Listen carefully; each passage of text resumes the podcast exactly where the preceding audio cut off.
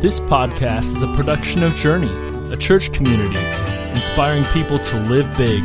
For more information, please visit cincyjourney.org.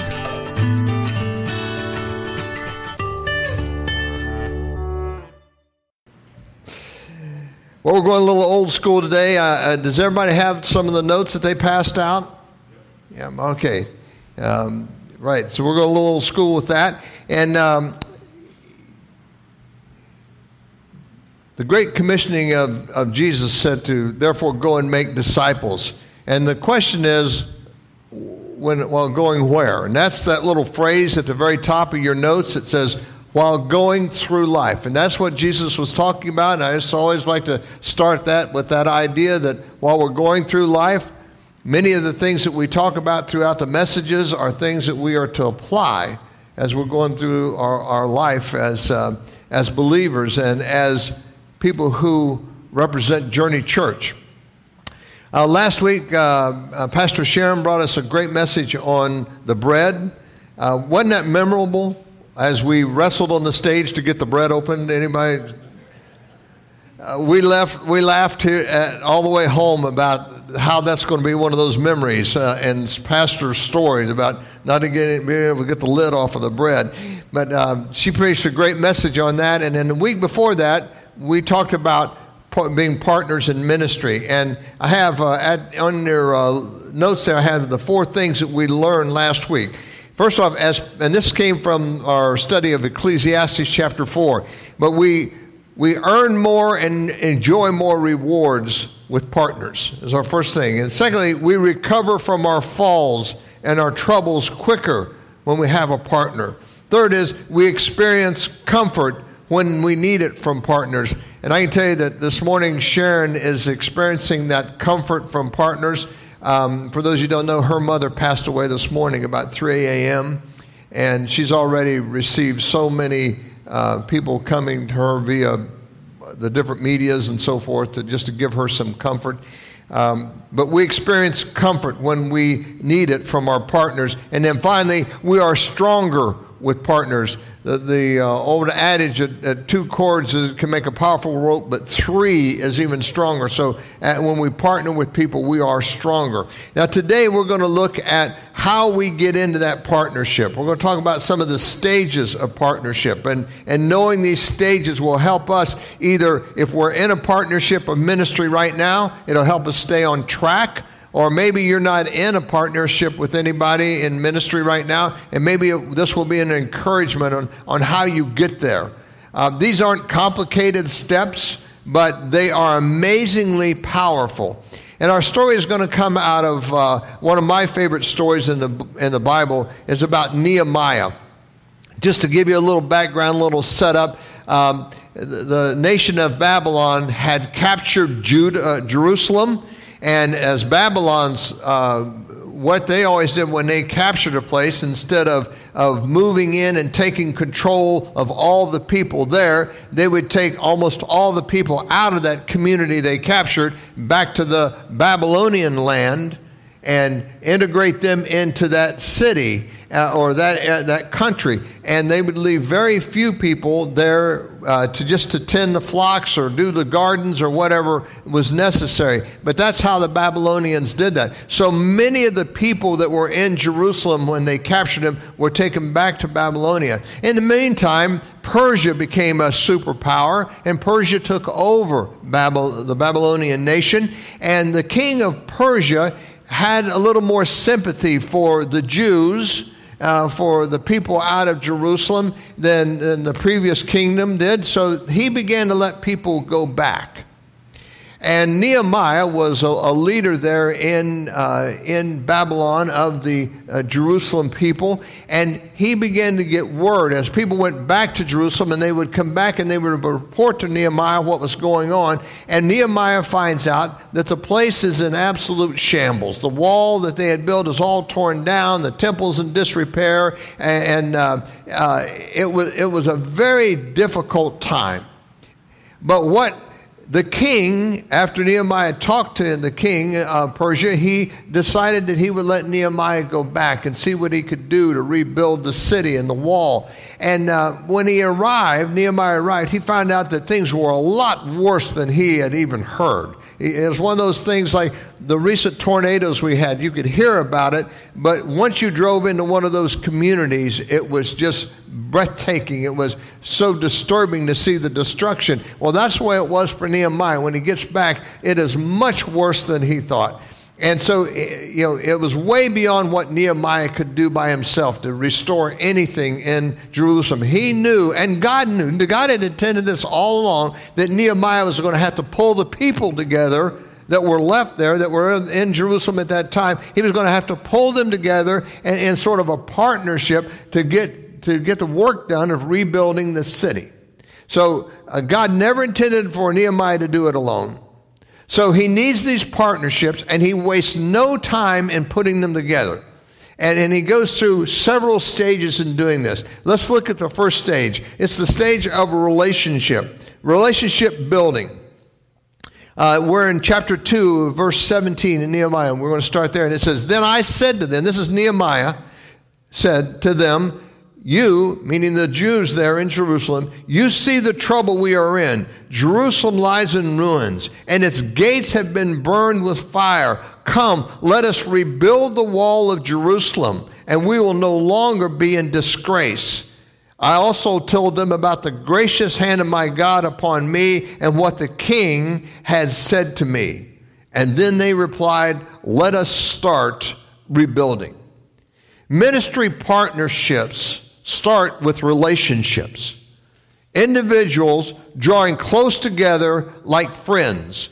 Partners have a, a, chemistry with each other. They gel, so to speak. They bond together.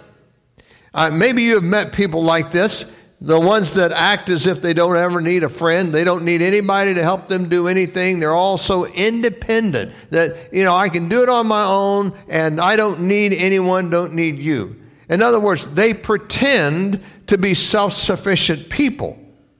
Galatians 6 3 says this If you think you are too important to help someone, you are only fooling yourself. You are not that important. Another little jab in the gut, huh?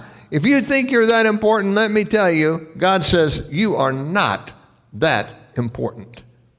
So the first stage of partnership is developing uh, friendships with others. Uh, how do you do that? Well, here in the church, let's look at that. Here in the church, you, have got to be involved with other people. You can't develop a partnership by just showing up here on Sunday and then going home. You've got to come to the other things. Now, I was sort of surprised that when you, um, of the uh, a response you had to handing out the school supplies to the school, the Uh, the amount of stuff that you handed out just blew me away. But what surprised me was the day of the handout, how few people came to that. See, in, in the order to build partnerships, you've got to be at the things the church is doing so you can uh, you know, get, build the relationships and become a part of what's going on and, and get the vibe and get the energy and get the excitement for it. You can't do that from long distance. So, one of the things you've got to do is build that relationship with people. The second is the formation stage. In verse 18, it says, Let us start rebuilding. This is the point in the partnership when we are willing to make our contribution to what's going on. We realize that we have something unique to add to the partnership. We see uh, our part, when we add it to the other parts, will make something all come together. And there's a formation of the skills that we have, the talents, the gifts, the abilities, the resources. When we combine all that, we begin seeing a force that can do things in our community and in our church. This is about identifying with other partners. Now, notice again, the verse says, let us. It doesn't say, let me, but let us. Not let everybody else but me, but let us. Chuck Swindoll, in his book, The Finishing Touch, says this Since none of us is a whole, independent, self sufficient, superb, capable, all powerful hotshot, Let's quit acting like we are. Life is lonely enough without our playing that silly role. In other words, let's quit acting like we can do it alone and realize that we are needed in a partnership, in the partnerships of ministry. So the formation stage is when we are willing to link up and make our contribution to the ministry. The third thing is the functioning stage. Verse 18 again says, So they began this good work. This is about the producing. This is the stage of working together. This is where cooperation has to flourish. You probably notice how uh, sometimes other people don't always cooperate. None of you, of course. No, you know, we're all good at it. But there are other people, you've probably heard of them in other churches you know, they, they don't always cooperate.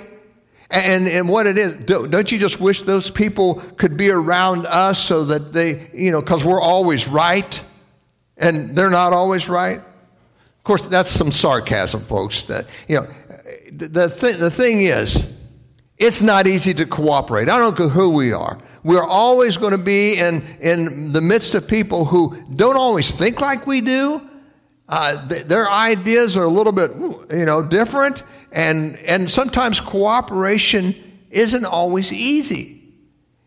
And we probably need to hear this that we're not always right either. There is always an advantage to letting others get involved in the partnership and sometimes stepping back and letting them put their idea in the hopper. It will help us not to struggle so much when we have others around me. Cooperation helps keep the interest of others. And sometimes it will give us advantages that we hadn't thought about.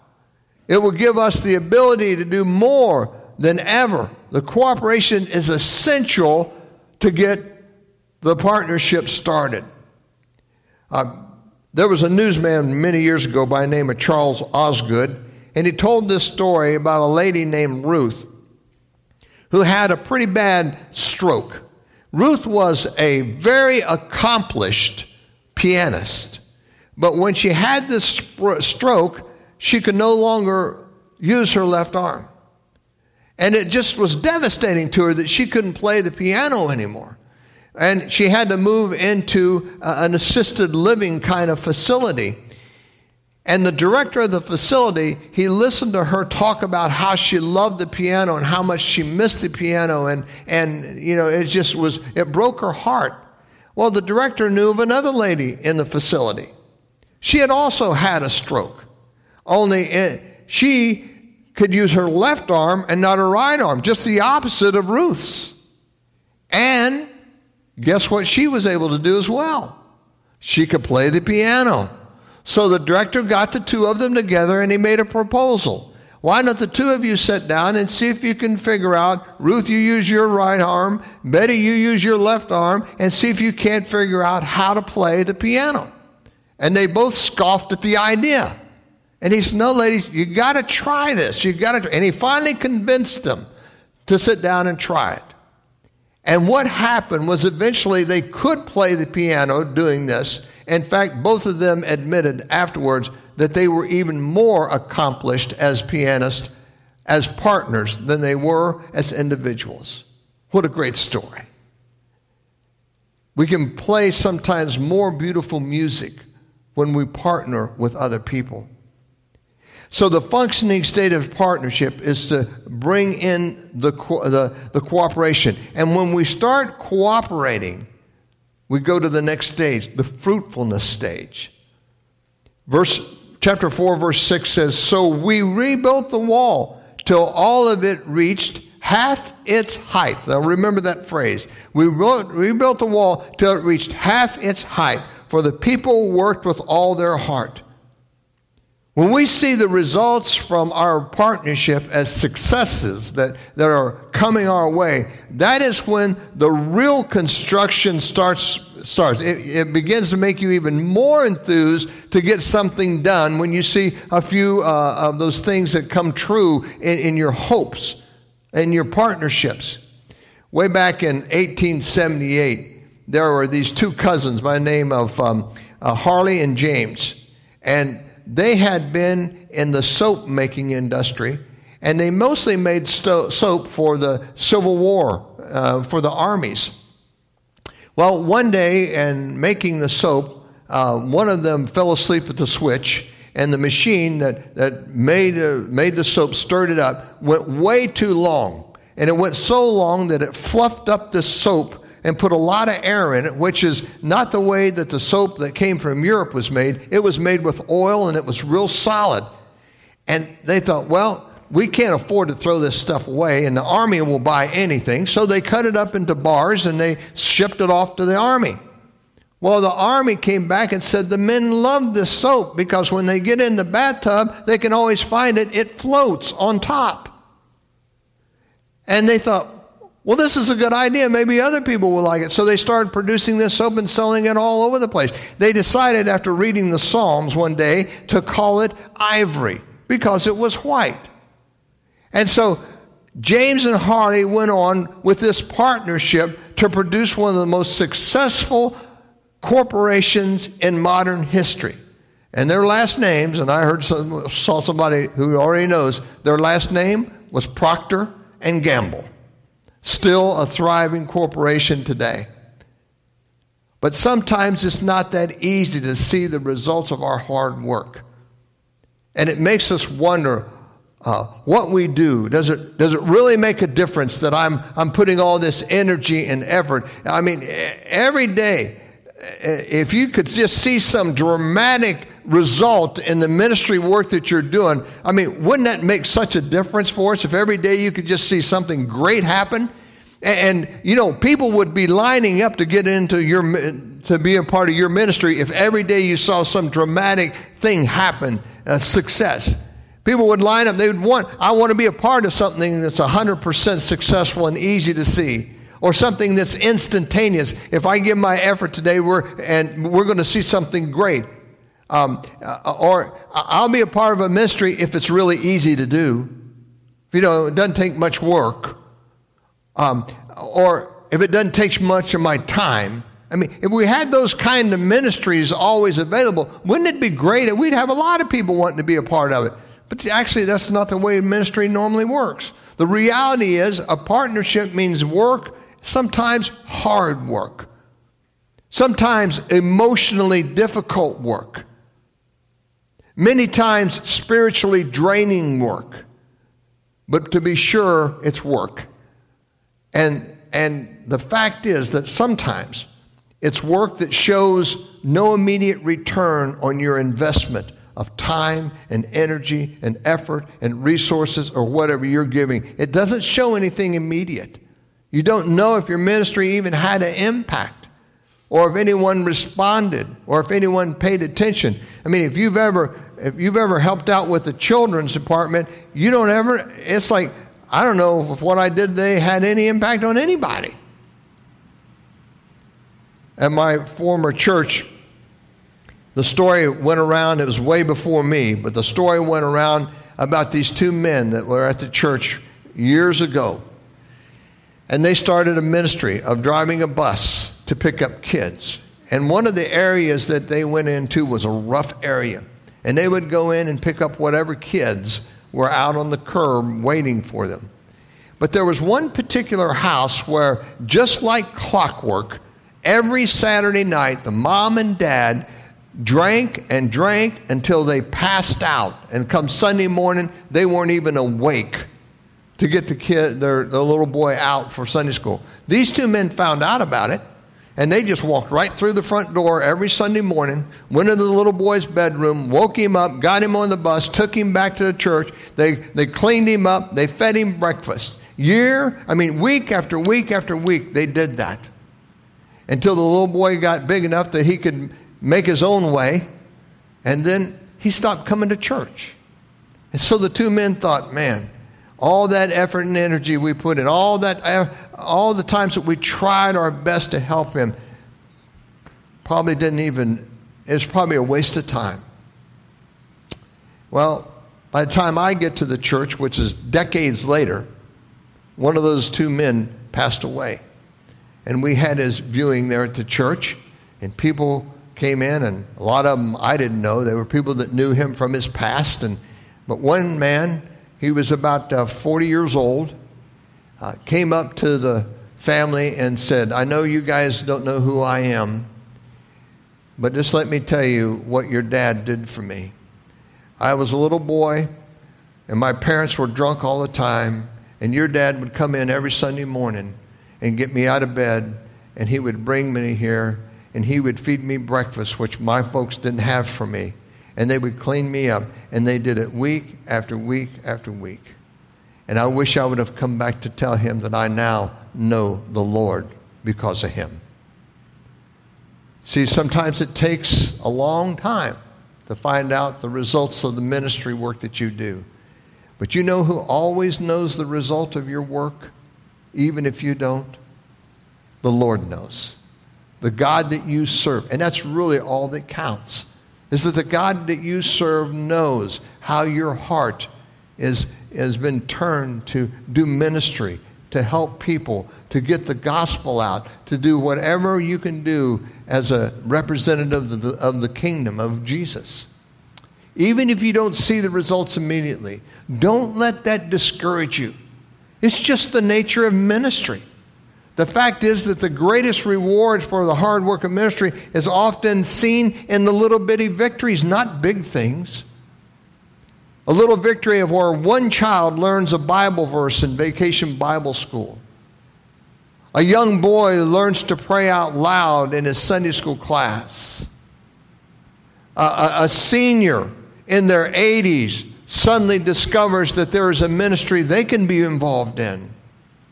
A soul that finds the love of Christ. A single mom who finds help in raising your ch- children. A widow that discovers a place that helps her through her loneliness. Rarely are the victories gigantic. The victories of hard work are more often reflected in the small things. That is the partnership of ministry. And you are needed all of you are needed. All of us are needed. We all need to develop some friendships with those with similar passions if we can find it, and be willing to contribute your part.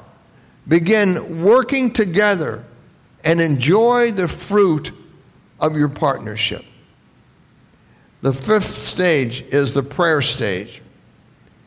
And going back to the story of in Nehemiah, it says, when Sanballat, Tobiah, the Arabs, and the Ammonites, and the men of Ashdod heard that the repairs to Jerusalem wall had gone ahead and that the gaps were being closed, they were angry. They all plotted together to come and fight against Jerusalem and stir up trouble against it. But we prayed to our God and posted a guard day and night to meet the threat. Leadership guru John Maxwell says when you partner in prayer, you partner with God. Pretty good partner to have, isn't it? And to have God Almighty as your partner means this you have Jesus interceding for you. When you partner with God, it means you have the Holy Spirit as a partner responding to your needs. Matthew 18 20 for where two or three come together in my name, there am I with them. A successful partnership means you also need to pray together. Prayer partners. There is power that is released when ministry partners come together and pray. I used to meet with a group of guys on a Friday morning at the awful hour of 6 a.m. every Friday morning. And these guys would come in and we would pray for all these needs that, that we were aware of in the church. But one of the needs was, was for the son of one of those men.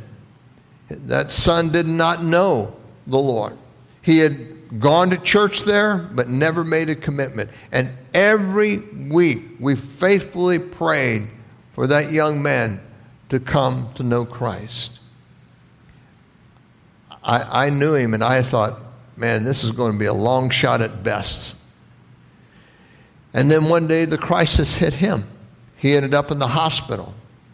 A doctor walked in. I was in there with him, A doctor walked in and said, I'm going to tell you right now, young man, one more drink, and your pancreas is probably going to give out completely, and you're going to die.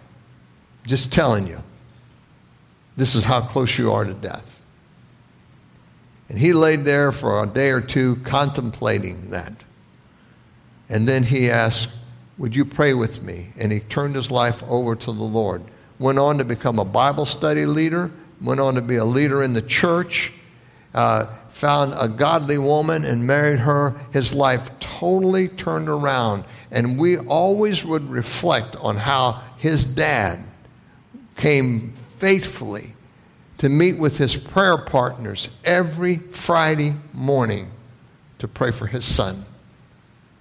Prayer partners are a powerful, powerful thing. Do you have one? Do you have a prayer partner? Who would you call? Who would you call when you need prayer? That would be your prayer partner. You if don't have one, you need to find one. You need to enlist somebody and say, Can we occasionally just call? Maybe you set up the amount of times you do it, but you need people to pray with, to be prayer partners. And if you've got a ministry going on, as all those involved in that ministry, you shouldn't start one ministry event without first coming before the Lord in prayer. Partners who pray together are powerful partners as I bring this around to that last stage, it's a stage that hopefully you never have to go through. But I'm going to tell you, if you're in ministry, it happens sometimes. Sometimes things can pop up that are just attacking you as a ministry. And you just feel like the enemy is getting the upper hand. It's a stage I hope you don't have to go through, but be aware of this. I call it the refocus stage. When sometimes we just got to stop for a moment and refocus on what we do. And in Nehemiah 4:10 it says, "Meanwhile, the people in Judah said, the strength of the laborers is giving out." Remember a while ago I said, remember that, that phrase when it says the wall was built up 50%? They have, when they started rebuilding the wall, 100% of the wall was laying on the ground. They're at the stage where they've got half of the rubble picked up and it's made back into a wall again. Then they reach this conclusion Meanwhile, the people in Judah said, The strength of the laborers is giving out. There is so much rubble that we cannot rebuild the wall. Halfway done, and suddenly they can't do it. When someone in the partnership loses perspective, it can weaken the relationship. It can impact the partnership focus or the agreement that was made with the, with the partners. When you lose focus, it can be like a breach of contract between the partners, so to speak. A loss of focus can become like an infection, and we all know what happens if an infection is not deal, dealt with. The wall builders in this text here, they lost perspective. They lost sight of the success of half the wall being built up, and they began to focus on the part that wasn't done yet. And suddenly, half the wall seemed to be more than they could handle, half the rubble. And their focus was on the wrong thing. Suddenly, this is too big of a job. I can just imagine things. This is too big of a community. This is, you know, too big of a need out there for food. There's too many kids that need school supplies. There's just too many for, uh, for us to do anything. That's a loss of perspective. Sometimes the refocus, to refocus on the goals of our partnership and ministry, can be the most important thing that we do to stay on track. Nehemiah realized this. He and his partners needed to come back together and get on track again. So he brings them back. And in chapter 4, beginning verse 14, it says, Then as I looked over the situation, I called together the leaders and the people and said to them, Don't be afraid of the enemy by the way, it's the enemy that always tells you you can't. Can you imagine having a God ordained partnership of ministry that God would ever say, okay, you, that's enough, you stop it? Who's going to tell you to stop it? It's always going to be the enemy. Anytime you hear that negative, first thing you need to know, do is name the source. And when it's something that's against God and his and his church, you can always know this that it comes from the enemy. Nehemiah realized, don't be afraid of the enemy. Remember the Lord, who is great and glorious and fight for your friends and your families and your homes. And when our enemies heard uh, that we knew their plans and that God had frustrated them, we all return to our work on the wall. Our previous challenge was to that each member here, I gave you this challenge two weeks ago, that you you go as and, and pray about being in partnership. Pray about the ministry work of the church. Pray about the fact that, that it needs every person involved and not just some of the people. And, that God has this tremendous blessing for those faithfully carrying out ministry. Blessings that no one should miss because they are sitting on the sidelines. Hopefully, your prayers have left some of you inspired inspired to continue the ministry partnerships that you're already in. Or hopefully, if you're not really in one, your prayers have encouraged you, encouraged you to step up and find that place where you can indeed serve and who needs you as a partner. So here's the next step for this week. I gave you this outline not only just to follow along, but I gave you this outline because I want you to take it with you. I want you to go through those steps that we've put down there. And, and I want you to, first off, just evaluate where am I in this? Which step am I at? And maybe you're down at, at, at step five and you're on target. Maybe that's true. Be encouraged. Keep going. But maybe you might see that you're up a couple of notches. You're not quite where God wants you yet. And wherever you find yourself, take start listing what would it take me to do? What would I have to do to reach the next level? What would it take me to go from step three to step four? What would it take me to do from go to four to five? Start listing those things down so you know how to focus your prayer and how you can ask your prayer partners, partner or partners to focus with you. I'm going to tell you, if we get this partnership thing where it is the DNA of Journey, this church has no limits, no bounds to the many people that it can impact for Christ. And I pray that you'll do that this week. Pray with me. God, it's always exciting to know your promises. And your promise of, I will be with you always when we are in your favor, when we are doing what you have called us to do. Now, I'm not sure everybody here knows a relationship with you. You know, the first thing we have to do is become a partner with our Lord and Savior Jesus Christ. And that first step of developing a relationship, that's where it begins.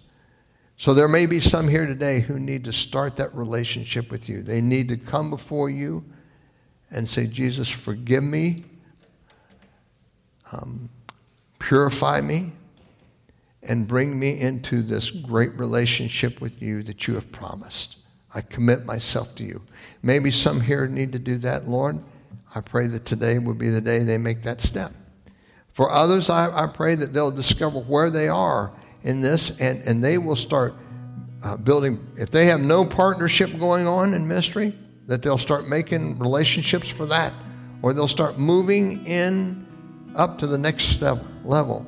And if they are great partners in ministry right now, running a, a partnership, I pray that those will start reaching out to be the ones that the new people can find a relationship with.